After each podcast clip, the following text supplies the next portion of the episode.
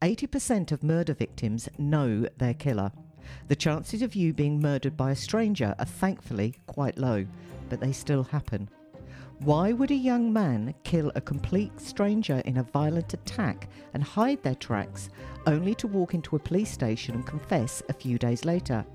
He was not a suspect, had never been in trouble with the police, had no history of mental illness or being addicted to drugs, and, in fact, was in with a good chance of becoming famous in his own right as a musician.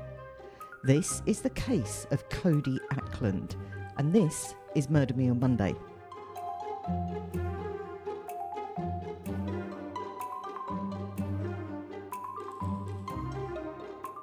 Hello, everyone. Welcome back to the Murder Me on Monday podcast. I am Cameron, and joined with me is Mother. Hello. It's not spooky season anymore. It's No. not Spooktober. So it's not vampire, ghoulie, or weird man in bushes dressed as skeleton. No, not this week. So it's a big thank you and welcome to our newest Patreon, Candy. We do appreciate you. It's it's a big thing for us. I get messaged every single time we get Patreon. You message with a picture, and then I and I usually then say something like, "I didn't expect them to be named Candy" or something. Which is actually that's quite seasonal. Being yes. named Candy. Yes, coming into. Christmas. Yeah. Before we did this, Uh-huh. uh, and by this I mean this recording, you said to me you're going to be talking about something that's going to trigger some memories to me, and I said, "What the fuck?" Because I don't know what that means. You'll find out. Yeah, I know, I know, I will, but I don't know what that means. And I thought, was I a victim? Was that what happened? No, you were the saviour in this one. This bit that, that I remembered. Ah. Oh. that- yeah. I did good. Okay. Yeah, you did we- good. We, well, I don't know what it is, but we can tell that story. Carry on as you were. The research for this came from multiple news sources. Um, they either repeat the same mistakes as spelling the victim's name wrongly or miss huge amounts of details out, and there's no trial transcript available. But it's human nature to wonder about a motive. If it's not given or clear, we speculate. If the motive has been given, we will dissect it. We do not agree on the why, but sometimes we understand what drives someone to kill, don't we, Cameron? Yeah, much like in the Gabriel Kuhn case. We don't, Yeah. we don't agree why he did it, but him being angry at games is why he did it. Yes. So it's it's human nature. I'll. I assume I'm going to do this. What, what you're saying now, what people are saying, I will probably question why. Yeah. Yeah. Yeah. So often we're stunned by the reasons behind the acts. When there appears to be absolutely no reason, we struggle. Our brains naturally want to create reason and order from chaos. But we're going to struggle with this one. Let me take you to Plymouth, on the coast of Devon in the southwest of England, roughly 190 miles from London, a port city with over 250,000 residents. Saturday, 20th of November 2021, 6 pm. It would have been cold and dark at 6 pm when 18 year old Bobbi-Anne McLeod walked to a bus stop four minutes from her house to catch a bus into the city centre to meet her boyfriend. Bobbi-Anne lived with her parents and brother and was looking at going to college and a typical ordinary young girl with normal dreams and aspirations. It's early evening and Bobbi-Anne had been seen waiting at the bus stop. Although Bobbi-Anne was 18, she was tiny, 4 foot 11, and would easily pass for someone much younger. At four foot eleven and eighteen, she's going to be tiny. She she's almost a baby because she's so young, but she's so small. That's such a vulnerable little person. She's up to sort of my sternum. She's doll like. Yeah. That's genuinely tiny. She's so vulnerable. Like Mm. She should have gotten on the 623 bus, but she didn't. Cody Ackland had driven by, seen her, and parked up his red Ford Fiesta nearby. He walks up a path behind the bus shelter and attacked her with a hammer, hitting her over the head. He nonchalantly heads back to his car and looks back at Bobbi-Anne and realizes she's still moving. He jumps into his car and heads back round to the bus stop, grabs up her tiny frame and stuffs her into his passenger footwell and takes off again. Cody drives out to a car park at a place called Bellever or Believer Forest on Dartmoor. This is about an hour north of Plymouth. He drags her out of the car, and Bobbi-Anne is alive and tells Cody she's scared. So he launches what is described as a frenzied attack, beating her face and head with his claw hammer. Once he is satisfied she is dead, he put her body in the boot of his car and heads 25 miles south to a place called Bovisand, which is to the east of Plymouth and only eight miles from Bobbi-Anne's home, where he stripped her of her clothes and some jewellery and dumped her body in the undergrowth down a steep slope and she came to rest about 15 foot down the bank. Cody then goes home to bed. This is all taken us up to no later than 9 pm. And this is on a Saturday. Yes, So it's gone between six o'clock and nine o'clock on the Saturday. yes. Do you know anything that her boyfriend or family are going to be then doing? Because she was going to meet the boyfriend, so she's now obviously not there. And when was this? Last year, 2021. Yeah, they're going to be in contact. She's Yeah. going to be using her phone. Yeah. I imagine. The, Well, uh, that's where I'm going with this. So, so sit now, on your now, hands. now you said that, I, I assume that he's then taking her phone and is going to be messaging her as him. no, no, Him as her. no. Okay. Sit on your hands. What did he do for a job? I'll get to that as well. Oh, uh, fine.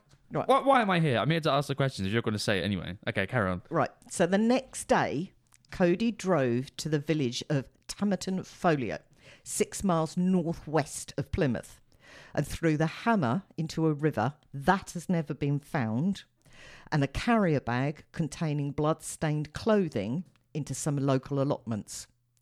Later on the Sunday, he went into Plymouth, had a pizza with a friend, went to the cinema, attended a band practice, and then drank into the early hours of Monday, the 22nd of November. He was said to be much happier than usual and only behaved like that normally when he was on stage. When Bobbi-Anne doesn't turn up to meet her boyfriend, she wasn't on that bus, he contacts her family at nine o'clock, who he gets on very well with. They're all worried. It's not like her, and she isn't answering her phone, and it's going straight to voicemail. They go looking for her and find nothing. Police are called. They discover a local man had stumbled across Bobbi-Anne's mobile phone and her AirPods case at the bus stop, and he had given them to a bus driver who arrived at 7:23 p.m. But both had assumed that someone had lost them. 11 o'clock at night, her brother is still frantically ringing her phone. It's off, and the police can't track it, but suddenly it starts ringing, but there's no answer. By 3:45 a.m. on Sunday the 21st of November, the phone stops ringing, just goes to voicemail. Battery's probably flat. By 9 pm on the Sunday, the police will have gotten some information from the phone company, as they then say that the phone is in Plymouth, but it wasn't on, but they couldn't tell where. And I thought cell towers were better than that. But either way, it's at the bus depot, isn't it? That's where it is. They've taken it back to lost property.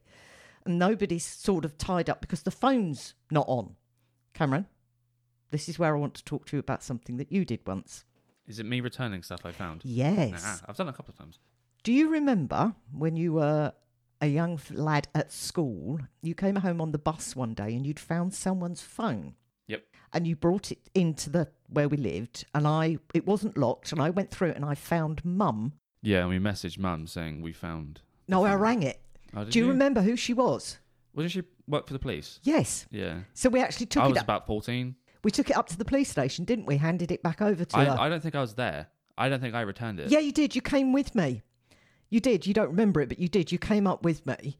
And then didn't she make her son meet you or something to say no, thank you? Um, that was someone else. I found someone's wallet, and I actually weirdly knew him, so I messaged him on Facebook and returned that wallet. So he met me there, but the guy whose phone it was, he I don't think he met me.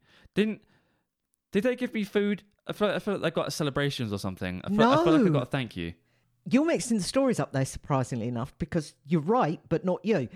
Your sibling lost a phone once when you were ice skating, and we kept ringing it, and eventually somebody picked it up. They told us where they lived and they'd hand it back over, so we drove over to collect it, and we took them a big box of celebrations as Okay, a thank you yeah, for finding I'm the phone. the stories. Yeah. Yeah, so it's it's if you find a phone, you do the right thing, you hand it in, which is Yeah. But I mean, they handed it in the bus station. Nobody's twigged it. We understand these things happen. Search parties are set up, and a massive police hunt is underway. Nobody has any clue what has happened or where she is, and they're all frantic. And the family takes to Facebook. Monday, the 22nd of November, 10:30 a.m., the police put out a formal appeal for information and asked Bobbi-Anne to get in touch. A local schoolboy who had seen Bobbi-Anne waiting for the bus the night before found her AirPods on the path behind the bus stop on the Sunday morning and, knowing about the search, hands them into police. Tuesday, the 23rd of November, Cody left his job as a garage car valet around noon. He had earlier texted his bandmates saying, Love you guys, and also messaged his mum writing, Love you and love the children. Who the children were is never explained. I don't They un- could be his younger siblings or he has kids himself. If they say love the children to me, if he's telling that to his mum, that would mean they are his younger brother and sisters. That's the kind of thing that I would say if I had younger Yeah, younger brother and sisters. there's never any mention in any of the reports whether he had any siblings. And that also sounds like a farewell letter, as if you're gonna yeah. He also video said game he said he had done something, and then he walked into a Plymouth police station around 1:30 p.m. to confess. He told detectives, "I did it. I was responsible for it," and asked for a map and tells them where to find her. What do we know about Cody? What we do know is he looks exactly like Ben Barnes, the actor that was in Punisher. Check out Instagram because we're gonna post pictures of him and I assume also Bobbi-Anne. Yeah, Or Google Ben Barnes and then Google Bobbi-Anne McLeod and you tell me that he doesn't look exactly like him and Yeah. but and you tell me that Bobbi-Anne doesn't look like a child almost. Mm. That's how I'm seeing it because she's so s- small and vulnerable that I'm not seeing it as as him murdering a 16 year old, 18 year old, but yeah, so an 18 year old soon to be woman. I'm seeing it as like an infant almost, yeah. Like a, a, teen, a young teenager. I think that's because she was so small and petite, and it's a natural reaction to it. So, Cody, his parents married in 1990, and he was born on the 1st of June 1997 in Paderborn, Germany, where his dad was stationed in the British Army. They moved back to England, and his parents divorced, but continued to live close by each other, and Cody stayed with his mother. Now, I said there was no mention of any siblings. I couldn't find anything. He went on to attend a community college for a bit, but decided to concentrate on his up and coming musical career. He was the lead guitarist in a local indie rock band called Rakuda. He wrote all their songs and did the arrangements, and they were doing well. They had a cult following locally, and they did even appeared on their local TV stations. They took their name from a popular local bar, but I still wondered on its origins because it's an unusual word. It seems to be a Japanese word which translates to camel, which would make sense for a bar, wouldn't it? A watering hole? Not so much for a band, but anyway. His childhood actually tells a much bleaker picture. Although he doesn't have any mental illnesses as such, by the age of seven, he was diagnosed with what they described as special educational needs. What they were are not clear. But he seems to have first contemplated suicide by the age of nine. Oh, so he's got he has suicidal ideation then. Yeah. Okay. But he's also diagnosed with ADHD, dyslexia, depression, and anxiety. And by the age of 19, had a seven year depressive history. So I'm guessing the special educational needs is now dyslexia because we've had this before. It wasn't classified as a learning disability, but it now is. So he didn't seem to have much of a relationship with his father either, describing him as cold. And he sa- said his parents didn't get him the help he needed when he was younger. I'm just saying, can we, for a moment, can we just take a step back and draw the parallels? Um, yeah, I- I'm not dyslexic, but he's born in June as well. yeah, yeah, and he's yeah ninety seven, so he's he's only fractionally older than you. No, younger than He's you. younger than me. He's younger than Yeah. you. Yeah. Oh God, that makes it even worse. Possible motive. Well, he tells the police he went out that night feeling wound up and needed to blow off some steam. He'd recently split with a girlfriend and was feeling down. Why he had the hammer in the car? Apparently to bash out dents. You do not use a claw hammer for that, would you? More like a rubber I'd mallet. use a rubber mallet. Yeah, rubber mallet and maybe a piece of wood if it's behind it. You hit the wood if you try to push it outwards. But a claw hammer? When I got T-boned and it crushed in the side of my wheel Yeah. and the uh, the um the wheel, Wheel arch, arch. around that, well, I just had like a bit of metal in it and bent it back out, and you could barely tell it was there. Yeah. I wouldn't you- use a hammer. No, a claw hammer. I, I had it written down here on my little notes. But why did he have a hammer? Because to, to me, that would lead to premeditation. You said that he went to blow off some steam for breaking up with his girlfriend. People either get drunk, get high, maybe get into a fight at a bar, or or just do something productive potentially. He was just wound up and frustrated and just had to get out of the house. Apparently, yeah, car. again, that makes sense. But but why lash out at someone else? Mm. If he happened to harm his ex girlfriend, that would have made more sense because he's angry at her. Obviously, it doesn't doesn't make any sense to. It's a disproportionate reaction, but to target a random person. It seemed he had a type because he said Bobbi-Anne did definitely bear a resemblance to his previous ex girlfriend, but it seemed like he had a type that they all mashed in together. So he said it was. He said at different times it looked like a few ex girlfriends, and Bobbi-Anne was like an amalgam. Amalgamation. Yeah. fortunately He then reveals he'd also tried to strangle Bobbi-Anne in his car before killing her and had stood on her throat to make sure she was dead. She was tiny, so that would have done it, wouldn't it? The police dash out to where he tells them he's left the body and find her with 14 wounds to her head and face. He was that violent she had to be identified by dental records. Now, I'm not any kind of psychologist or whatever, but that really does say rage to me 14 and she has to be identified that way. Well, it's like if someone gets stabbed 68 times in the chest. That's hard to do. That that's beyond just normal anger or hatred towards the person. That's unbridled Hulk rage. Calm down. I've seen pictures of this bus shelter and it's a typical three sided, clear, open one. It's well lit. It's on a main road, but the way the road is laid out, there is a drop on the left hand side, and there's another small parallel, like a lane, where people just park up, presumably because they can't park on the main road for the houses that are opposite. But it's really, really well lit. If she had been stood there and another person had been with her, this would never have happened.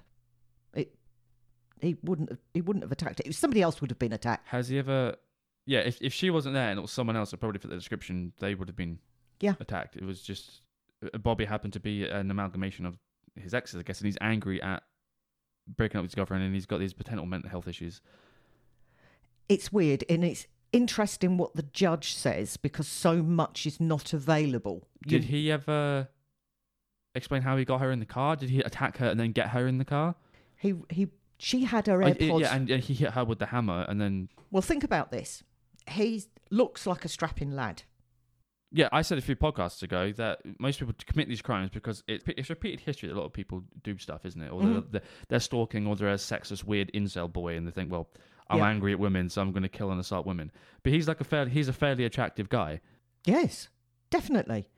But it wouldn't have mattered if Bobbi-Anne had had 10 years' experience of mixed martial arts and could take down a bull. You can't take down a hammer to the back of the head. no. Exactly. She had her AirPods in. She would not have heard him coming up behind her, so she wouldn't have turned round.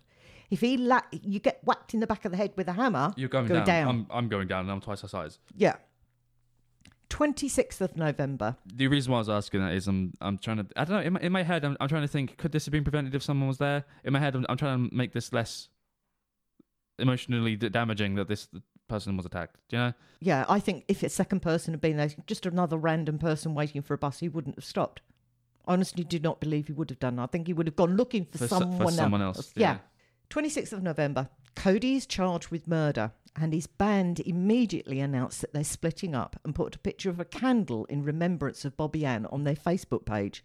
They're floored, absolutely shocked.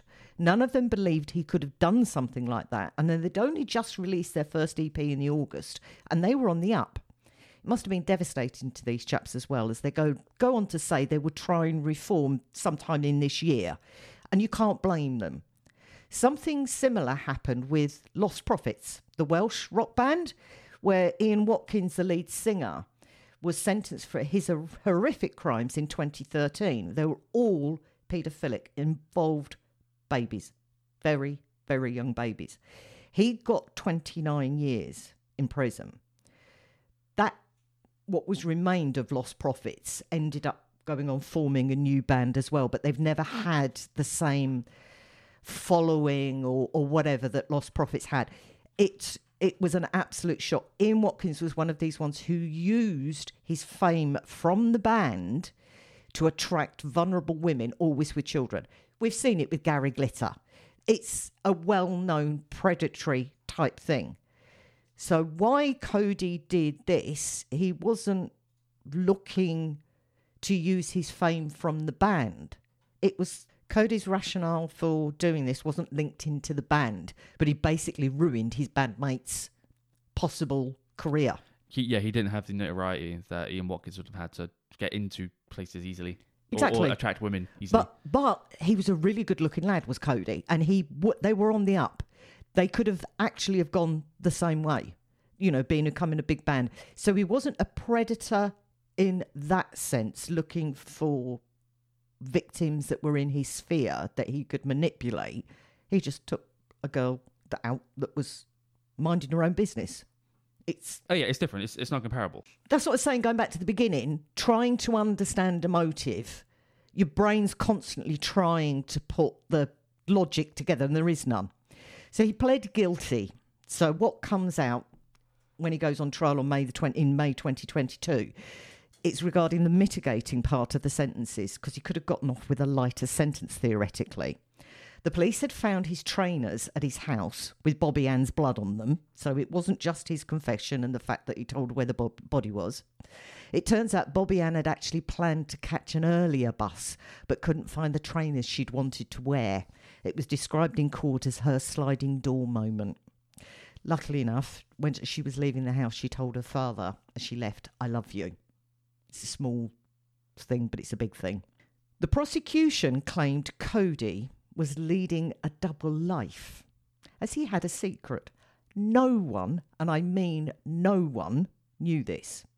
They described it as a morbid interest in a significant number of serial killers from around the world, particularly US killers, mainly Ted Bundy, who kidnapped and murdered young women, which bore this similarity to Cody. You're so aware of our audience, Oh, right? yeah, yeah. I'm, They're I'm, the same. oh, wait till you hear the rest of this. He had pictures of Bundy and the weapons he had used on his phone. Bundy was executed in 1989 after kidnapping, assaulting, murdering at least 30 women and girls during the 1970s. In the days and weeks leading up to Bobbi-Anne's death, Cody had searched the internet for information about serial killers' crimes, their aftermath, and the bodies that had been left behind. Investigators uncovered 3,216 images on Cody's phone. He had some memory on that phone. He had viewed and kept what they called extreme and graphic images of dead and dismembered bodies, purported murder victims, post mortems, deposition sites, and artifacts linked to murders, such as weapons. They said Cody possessed images linked to serial killers and historic missing persons appeals by the US police. Investigators had found that from August to November 2021, so just before he kills Bobbi-Anne, Cody had looked for information about Ted Bundy, Golden State Killer Joseph DeAngelo Jr., Andre Chikatilo, Ivan Milat, Fred West, and they kept saying Tommy Sells, and I'm sat there going Tommy Lynn Sells. Everybody puts the Lynn in his name, so they get him right. How, how many people listening to this now think, yeah, I've done that? Yeah, Listening to those podcasts about him, I'm glad about those people. go through my computer and phone. I mean, I do delete photographs after I've posted them usually, but I've got a history of them, and I don't usually post Yeah, them. and, and we create content around it. It's, it's different than just having the curiosity and then act on it. I know, but the, the prosecution didn't like this. In the week before killing Bobbi-Anne, Cody carried out further searches for Ted Bundy, Fred West, and Fred West's house. He also looked up Richard Chase, the vampire of Sacramento, and Richard Chase bodies. The day before handing himself into the police, which is after he'd killed Bobbi-Anne, Cody also searched for Ed Kemper. Hmm. The prosecution also claimed that Cody had searched sportswear websites for such things as ski masks, waterproof clothing, and balaclava. And they said he was actively trying to replicate the actions of serial killers he was so fascinated by. Now, it's November. Looking for those sort of things, eh, there's nothing wrong at that time of year looking for that type of clothing, but I can see why they added that together. They went on to say that Cody will claim that he wasn't looking for somebody, anybody in particular. It was just a coincidence. He described his actions as an industrial way of thinking to get rid of a problem. He thought about taking Bobbi-Anne to hospital after the first assault. No, wait. I know. He did that to fix a problem. Yeah, well, he bashed her and then.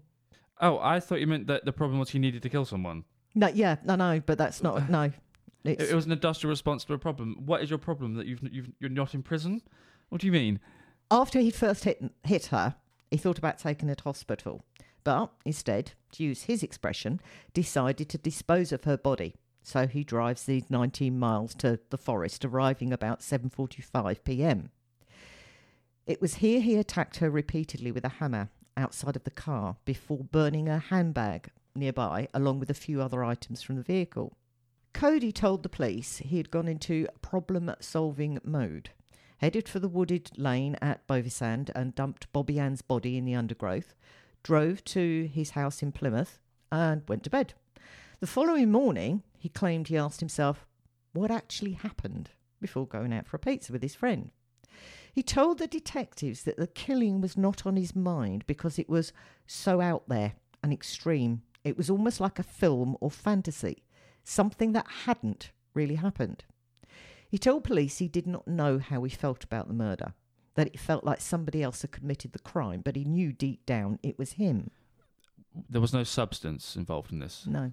Okay. Yeah. According to his defence, he said that Cody's obsession with images of murder victims had to be viewed through the prism of his troubled childhood and mental health struggles.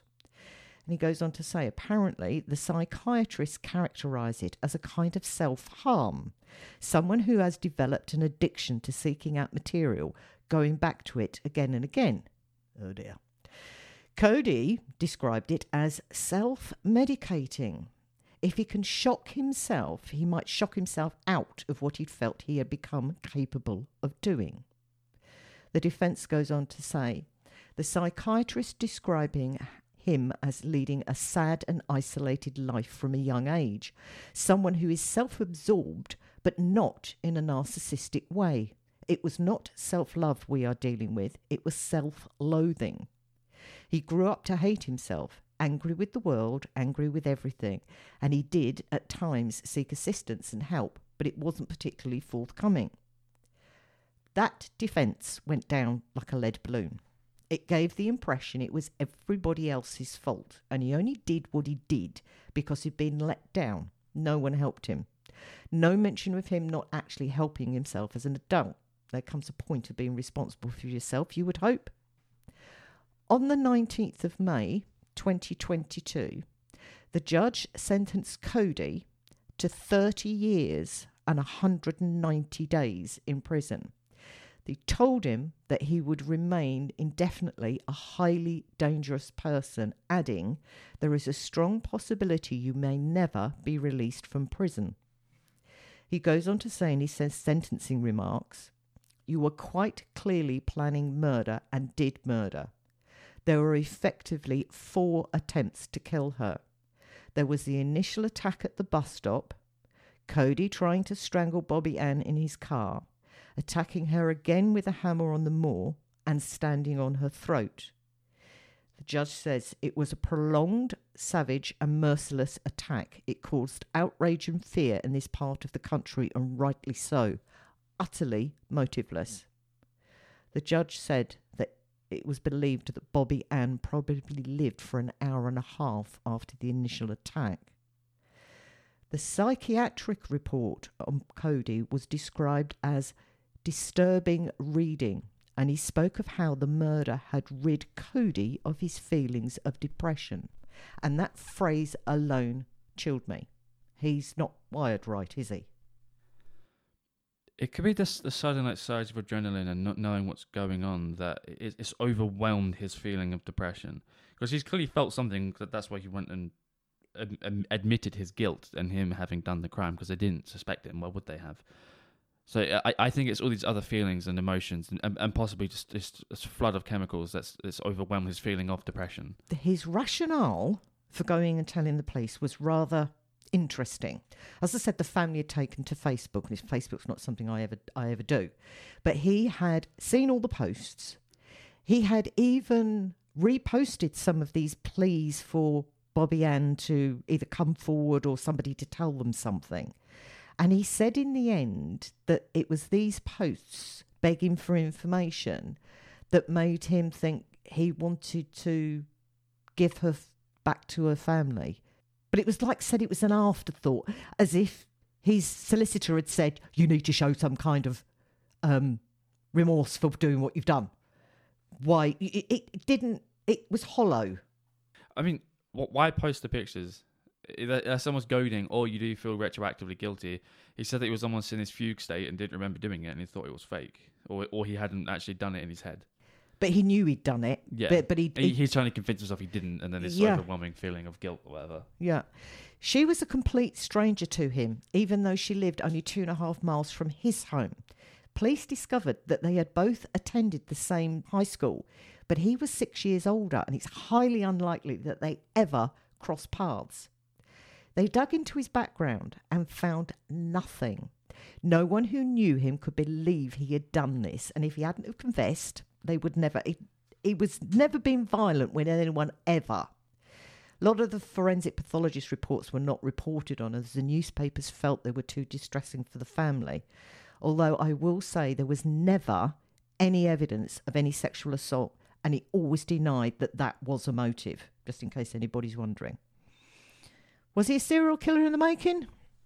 I've no idea. It's absolutely possible, I guess, especially as it's often said that once some killers get the first one done, the rest comes easy to them. He's been in a state where he's capable of doing that, and, Yeah. and it's it's over seemingly nothing.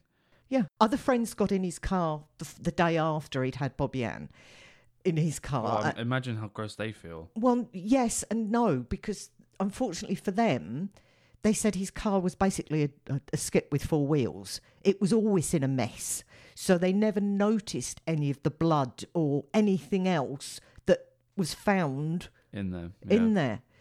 And yeah, th- this is why everybody's absolutely astonished. I mean, there were obviously Bob, Bobbi-Anne's poor family were absolutely devastated. There was lots of threats in court towards Cody once he got sentenced, which you can absolutely understand.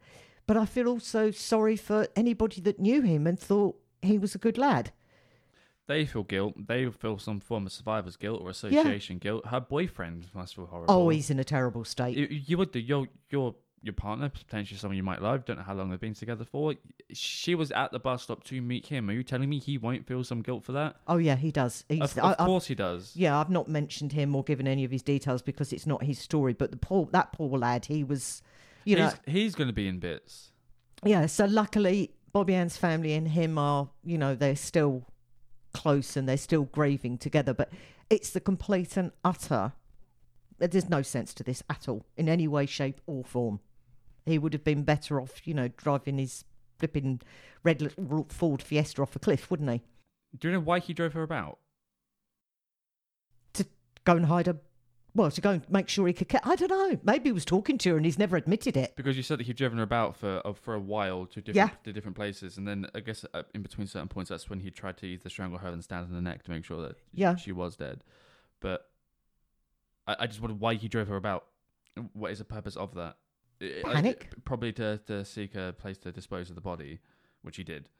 One of the horrible things that I didn't actually write down was he told the police that they'd actually locked eyes after he'd hit her the first time and gone back, and he locked eyes with her, and he thought this is really going down. And then when he did put her in his car and drove about, and he assaulted her again, and she said, "You know, I'm scared," and he said she didn't die, and he thought, "Wow, you know, she's tough." It was like a sense of admiration and it was it was almost twisted. Well, it was twisted. There's no other way of putting it. It yeah, was- it's like saying, "Well done for being so yes, tough, yeah, and you stood up to me. You've lived this long. Doing a good job, kiddo."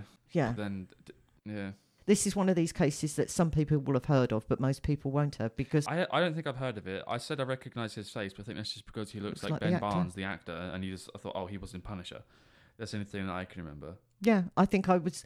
It was the band business you know, made me read into this more, and I thought, oh, yeah, poor A lead, fellas. lead guitarist of a band. Yeah. and he say he, he did all the songwriting and he did all the arrangements, and apparently there are YouTube videos out there, but I wasn't going to. Are there any interviews of him online? No, Okay. not that I'm aware of. No, I've not seen anything. All it's is news reports again. Like they, the, it's one. It's on a news desk, so it gets put out to all the newspapers, and it Yeah. sounds the same. So, and finally, the victim who should not be forgotten, Bobbi-Anne McLeod, aged 18. And that's the end of the podcast. Thank you very much for listening. You can find us on Twitter and Instagram at Murder Me Monday Podcast. Why are you looking at me? Email Murder Me Monday Podcast at, Gmail. at gmail.com. Fuck. I've done, where's that episode 84? How, how have I forgotten it? Right, yeah, you can. Uh, Patreon, Patreon. Patreon, the show notes below. Thank you very much for listening, and we'll see you next time. I'm having a stroke. Bye. Bye.